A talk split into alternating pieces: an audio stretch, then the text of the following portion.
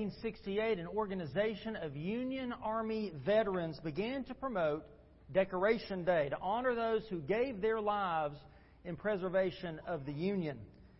Congressman at the time, James Garfield, said on the first observance of Decoration Day at Arlington National Cemetery, he said, "We do not know one promise these men made, one pledge they gave, one word they spoke, but we do know they summed up and perfected by one supreme act the highest virtues of men and citizens. For love of country, they accepted death, and thus resolved all doubts and made immortal their patriotism and their virtue."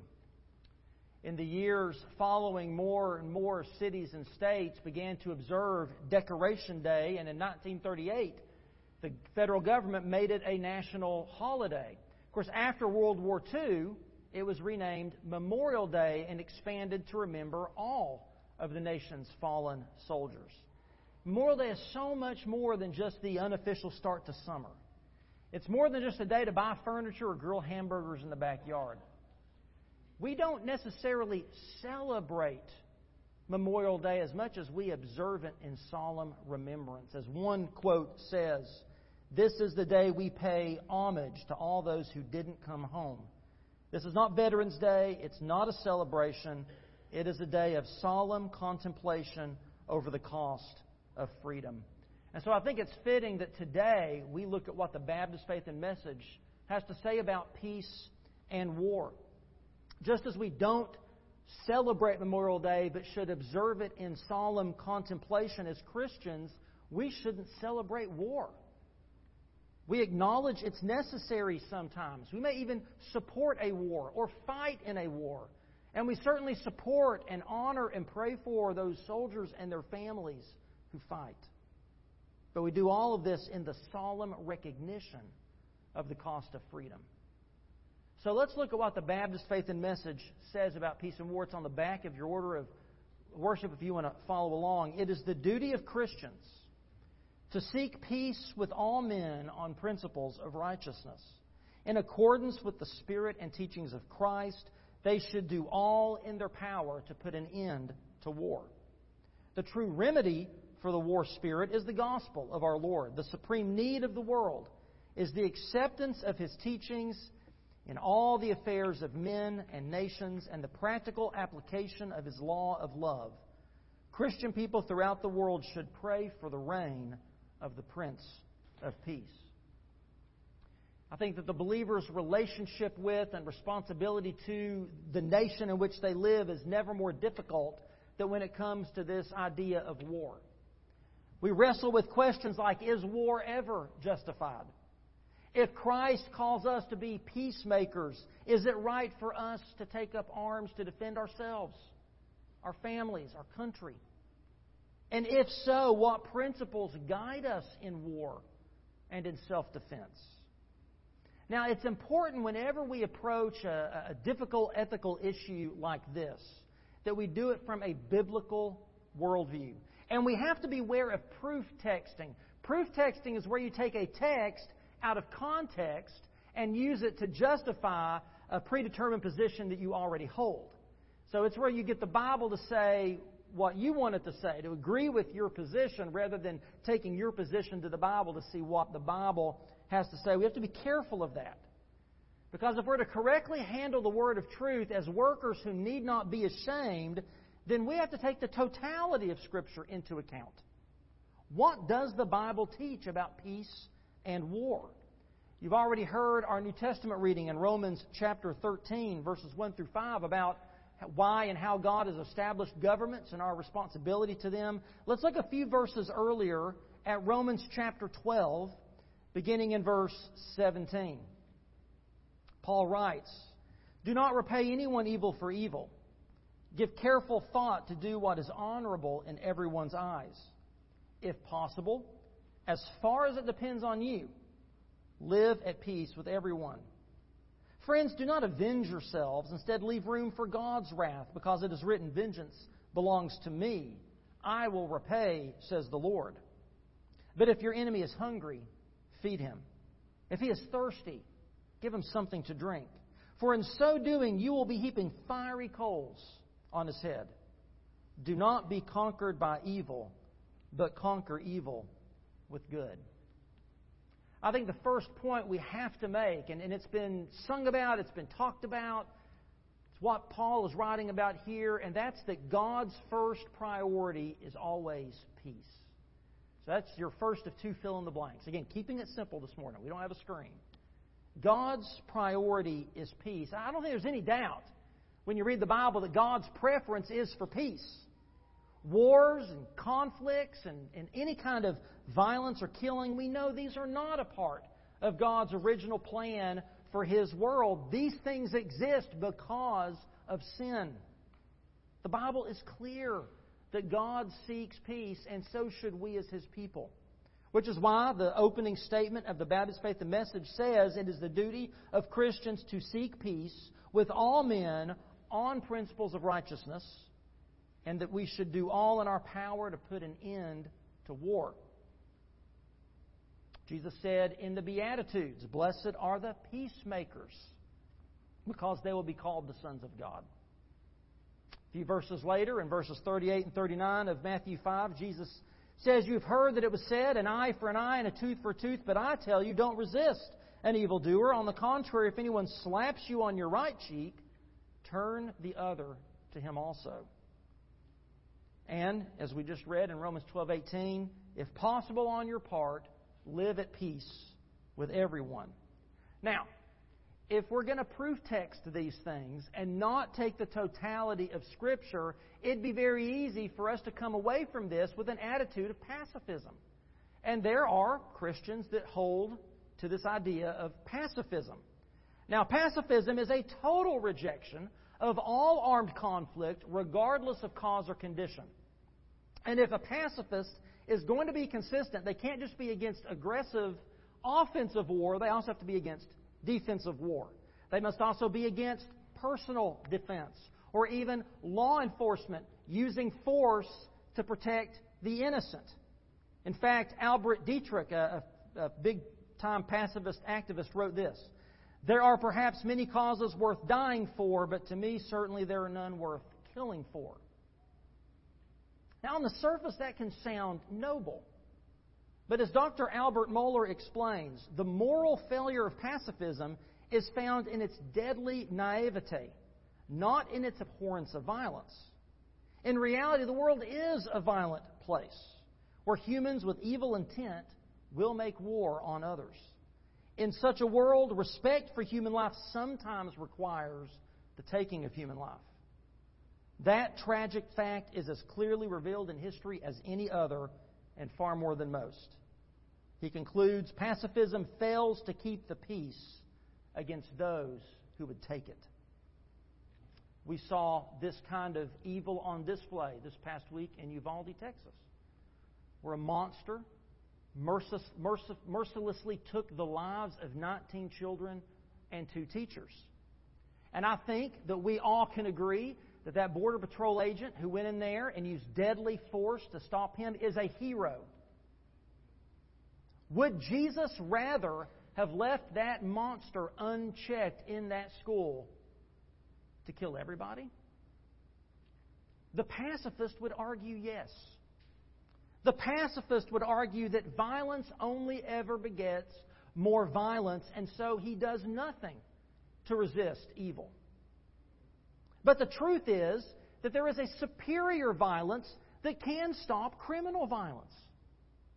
Some violence can stop violence, or as, as we like to say, a good guy with a gun can stop a bad guy with a gun. If we allow evil to go unchecked and unopposed, it's always the innocent that pay the price. Where someone else once said, "Evil prospers when the good do nothing." In his book, Christian Ethics, and it's about this big, it's a huge book, theologian Wayne Grudem wrote, "The logic of pacifism would lead ultimately to a total surrender to the evilest of governments, which would stop at nothing to use their power to oppress others." Can you imagine a world in which Adolf Hitler was unopposed? Or what if we sat back as a world and did nothing to stop Russia from exterminating the Ukrainian people? Do You think Putin would stop with Ukraine? You think China would stop with Taiwan? While naive pacifism is one extreme that uses the Bible to justify doing nothing in the face of evil, the other extreme is maybe even more insidious. And that's using the Bible to justify any war as being under the banner of God. And I think probably one of the greatest examples of this in history are the Crusades. Under the auspices of fighting a holy war, the Pope had his subjects take up arms to recapture the Holy Land in the name of Christ. And if you're familiar with the history of the Crusades, you know that countless atrocities were committed under the banner of the cross of Christ. One such example, on July the fourteenth, ten ninety-nine, a Crusader army entered the city of Jerusalem and began to massacre every man, woman, and child. One witness said, "No one has ever seen or heard of such a slaughter of pagans, for they were burned on pyres like pyramids, and no one save God knows how many there were." Another witness said that the bodies were piled high on the Temple Mount and that the streets flowed with rivers of blood. And there's so many horrific stories from the Crusades, each one of them a stain on Christian witnesses to this day in the Middle East. And I think it goes without saying that such acts are never the will of God and cannot be justified by Scripture. We as Christians are called to plead our case with the lost. We advance the gospel on our knees, sharing the truth and love of Jesus Christ. The gospel is never advanced by force. So if pacifism is naive at best, and if militant crusading is evil, can Christians ever justify going to war? If God's priority is peace, and it is, if we are called to be makers of peace, and we are, if we are called to strive to live at peace with others as best we can, is war ever necessary in God's eyes? And this brings us to my second point, and that is the principles of just war. The principles of just war. Christian ethics seeks to address moral issues with, again, with the, with the totality of Scripture. So as we read the totality of the Bible, the Bible neither condemns nor condones war in general. Right? The Bible's view on this issue is nuanced. It's complex. It must be taken in context. We are neither commanded to take up arms for any given cause, nor are we restricted from taking up arms in a particular situation. So if we use the whole counsel of God's Word, a biblical case and guidance can be developed for the principles of just war. Saint Augustine was the first to develop this theory, which basically says that war or any kind of armed conflict is acceptable only under certain conditions. And in the century since, others have built on uh, Augustine's work to develop a complex ethic about war. And Wayne Grudem summarizes these nicely in the Christian Ethics, and I've taken them from there to share with us today. The first principle is just cause. Is the reason for going to war a morally right cause? Like the defense of a nation, the protection of the innocent. Any war that is aggressive and that just goes out to gain wealth and power is, of course, not justified. I think we would say that Putin's uh, attack of Ukraine is unjustified. Is it a just cause? The second principle is competent authority. Has the war been declared by those of proper authority within the nation? Now, our United States Constitution has set itself up so that Congress has to declare war. Our founders didn't want any one president or any one state committing the whole nation to war. They wanted us to have to deliberate within our legislative body and weigh the options and the consequences of going to war. Now, I want to pause here for a moment and talk about a common mistake made by those who do argue for pacifism. And what they do is they apply Jesus' teachings about individual conduct to a civil government. For example, in the Sermon on the Mount that I read a minute ago, Jesus says that we're to turn the other cheek. But that is in reference to interpersonal relationships. In Romans thirteen, which we've already heard, it tells us that God has clearly given governments the authority as His agents to bring His wrath on those who do evil. So we have to distinguish between our private duties and responsibilities and the public duties and responsibilities of the state. Those aren't, you can't necessarily apply Jesus' teachings one to the other. Grudem explains it like this: as a private individual, I may turn the other cheek when unjustly attacked. However, my responsibilities are quite different when I stand in the position of guardian of a third party. Loving my neighbor or enemy does not mean I must stand idly by as my child is kidnapped and murdered. I'm to use whatever force is necessary to protect his or her life and safety. And he makes the argument that the government stands as that third-party guardian for us, the citizens. So the, is it a just cause? Is it enacted by competent authority, by the state that has been given that authority by God? The next principle is comparative justice. Does the moral merit on our side clearly outweigh the moral argument on the other side? Both sides can claim that God is on their side. Both sides can use the Bible to try to justify their side. But a war is only just when one side can clearly demonstrate that theirs is the more just cause. Abraham Lincoln made this case in his second inaugural address. He said both sides, talk about the North and the South, the Confederacy and the Union, both sides read the same Bible and pray to the same God. And each invokes his aid against the other. But here he makes his case for why the, the, the North's cause was more just. He says, it may seem strange that any men should dare to ask a just God's assistance in wringing their bread from the sweat of other men's faces. Is it comparative injustice? The next principle is right intention. Is the purpose of war to protect justice and righteousness?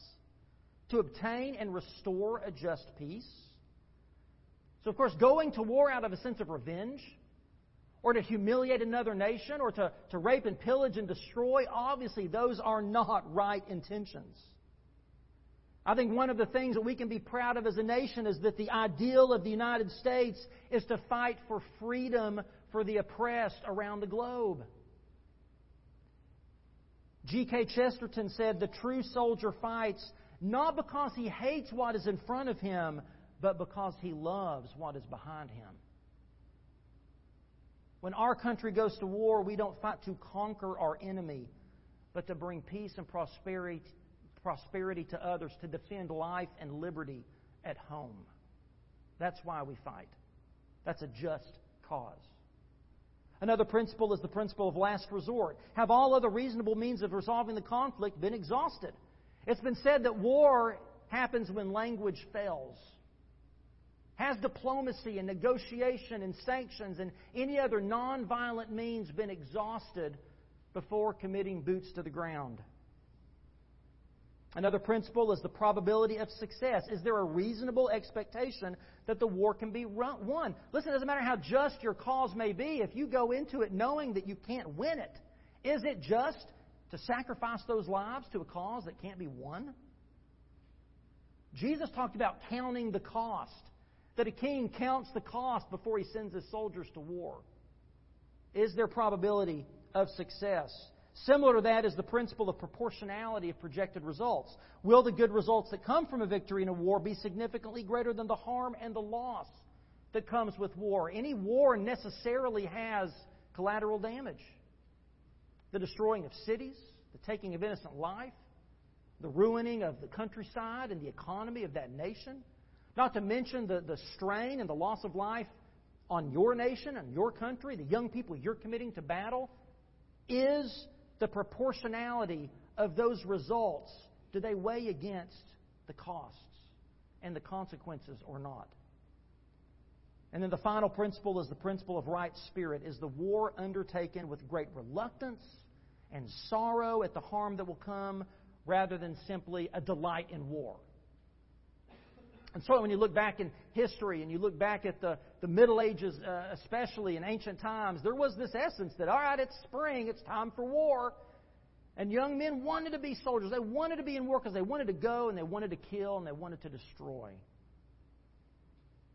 In the second book of his Lord of the Rings trilogy, The Two Towers, J R R Tolkien writes, "War must be while we defend our lives against the destroyer who would devour all. But I do not love the bright sword for its sharpness, nor the arrow for its swiftness, nor the warrior for his glory. I love only that which they defend." If we're driven by the principle of love, we should never enter war eagerly, but always reluctantly and out of that painful necessity. Remember, Paul says in Romans twelve eighteen that if at all possible, as much as you can help, live at peace with other people. Well, we know the problem is it's not always possible to live at peace with other people. We do live in a sinful world where there are evil people with whom peace is simply impossible. Would peace have been possible with Hitler? No, he feigned peace and then invaded Poland. There are some with whom peace is just not possible, which is why Ecclesiastes three says there's a time for every purpose under heaven, a time for war and a time for peace. In Romans thirteen, Paul says that God establishes governments to carry the sword on His behalf. Now, that Greek word for sword can refer either to a sword carried by a soldier in battle or the sword carried by an executioner in carrying out the law. Well, we know that our own oath of office the people take in this country says that they are pledging themselves to protect and defend the Constitution and the country from enemies both foreign and domestic, right? So there is a time for the sword to be used in a domestic way to stop people from breaking the law, to stop people from murdering other people. But Romans thirteen says that God has given governments to punish evildoers, not just at home, but also foreign. Would God have us not combat evil invaders that seek to destroy the lives of our citizens any more than He would have us to stop somebody from going into a school and doing harm?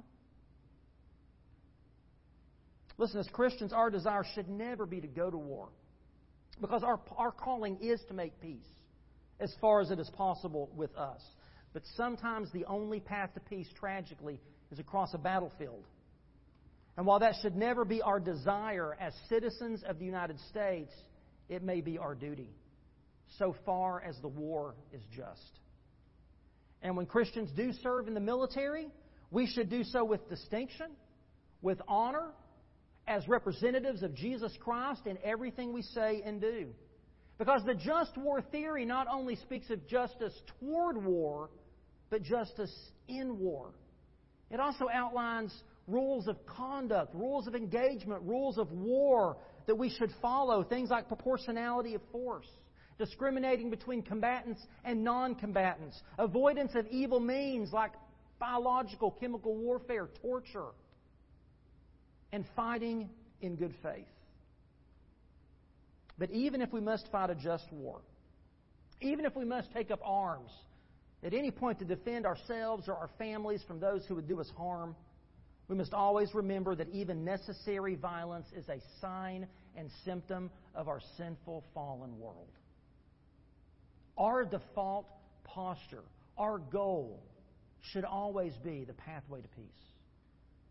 Always. Which is why the Baptist Faith and Message ends saying the true remedy for the war spirit is the gospel of our Lord. The supreme need of the world is the acceptance of His teachings in all the affairs of men and nations and the practical application of His law of love. Christian people throughout the world should pray for the reign of the Prince of Peace. The gospel is the answer to every human ill. Now, secularists would scoff at that. Pluralists would say, well, all religions are the same. But the gospel of Jesus Christ is unique in both its claim and its power to transform people from sinners into saints. There's nothing else like the gospel of Jesus Christ. No other religion or philosophy or political party or ideology holds hope for humanity. Listen, no amount of laws can be passed to cure us of our sinfulness, right? No amount of debates and meetings of the United Nations will stop wars from happening in our world. No campaign promises can save us from evil. You can't legislate holiness or righteousness. Only Jesus, the Prince of Peace, can bring peace between God and humanity, between each other and among nations. Only Jesus can do that. We are made in God's image. Every human being has immeasurable worth and value. And Jesus calls us to love other people, to even lay down our lives for one another. But only Jesus can change a person from the inside out. No one else offers forgiveness of sins and the total transformation of the human heart but Jesus. And if people around the world would accept the gospel, would accept Jesus Christ as their Lord and Savior, that would bring an, an end to war and strife. That would. As the Baptist Faith and Message says, the supreme need of the world is the acceptance of Jesus' teachings in all the affairs of men and nations and the practical application of His law of love. That's not just true on the national level. That's true in our churches, in our community, in our home, in our hearts. Can you imagine the difference it would make in this world if we would truly love one another the way Jesus loves us? Only when Jesus reigns in our hearts and lives is peace truly possible. Individually, as well as as a community. And the way to bring that rule and reign, the only pathway to peace that will come, is when the gospel is being preached to the ends of the world so that every tongue and nation and tribe will declare Jesus Christ as Lord. That's the pathway to peace. And the greatest thing that you and I can do to promote peace, to see an end to senseless killings in our country and an end to wars abroad, is for us to pray, give, and go to make disciples of all nations. That's how we bring peace. When the Prince of Peace someday returns and sits on His glorious throne, and every tongue confesses, and every eye sees, and every knee bows, then our world will know the true, lasting, ultimate, and eternal peace. It comes from Jesus. As we heard in our Old Testament reading in Micah four three, He will settle disputes among many peoples and provide arbitration for strong nations that are far away. They will beat their swords into plows and their spears into pruning knives. Nation will not take up the sword against nation, and they will never again train for war. And until that day comes, when the Prince of Peace returns and restores all creation to that order of peace in which God created it, and all sickness and sin and disease is gone, and there's no more hate, no more fighting, no more war. Until that day, we must pray and work as much as possible to know Him and to share Him with others that they may experience that peace. We have to strive to be makers of peace. We have to strive to live at peace with others the best we can and, when necessary, guided by the Word and Spirit of God, do all we can to resist evil, to speak up for the voiceless, to defend the defenseless. Listen, being an agent of peace doesn't just mean we sit around and hold hands and sing Kumbaya. It means that we do everything that God would have us do to defend peace, to work toward peace, to keep peace, to defend freedom, to free the oppressed, to declare freedom to the captive. And yes, as a nation, sometimes that means that we have to go to war to fight for peace. But what about you this morning? Do you have peace in your heart with God, or are you a captive? You know, there's an enemy who's more dangerous than any dictator. He's more ruthless than any tyrant. And Jesus Christ gave His life. He died upon the cross to set you free, to give you real peace, so that you could defect from the enemy's kingdom of darkness and become a citizen in the kingdom of God's life and light. Do you know Jesus Christ as your Lord and Savior? Is He the Prince of Peace in your heart? You may be saying, David, I, I'm not at peace. I'm not at peace on the inside. I'm not at peace with God. I know that. If I were to die today, I can't tell you that I'd go to heaven. Today is the day that you can know. Not because of you, not because you deserve it, because none of us do, not because you're good, because none of us are, but because Jesus Christ shed His blood on Calvary's cross to purchase your redemption, to set you free. And He can come into your life and He can give you that peace that passes all understanding. And He doesn't just make us at peace with God. He begins to work in our lives to help us to be at peace with others. Those broken relationships in our life, those people that we just can't seem to get along with, those people that we find hard to forgive or to seek forgiveness from, He helps us to be at peace with others. Do you know Jesus? I pray you will let the Prince of Peace rule in your heart and bring spiritual peace between you and God. You don't have to be at war with Him anymore. You don't have to be God's enemy. You can be His child.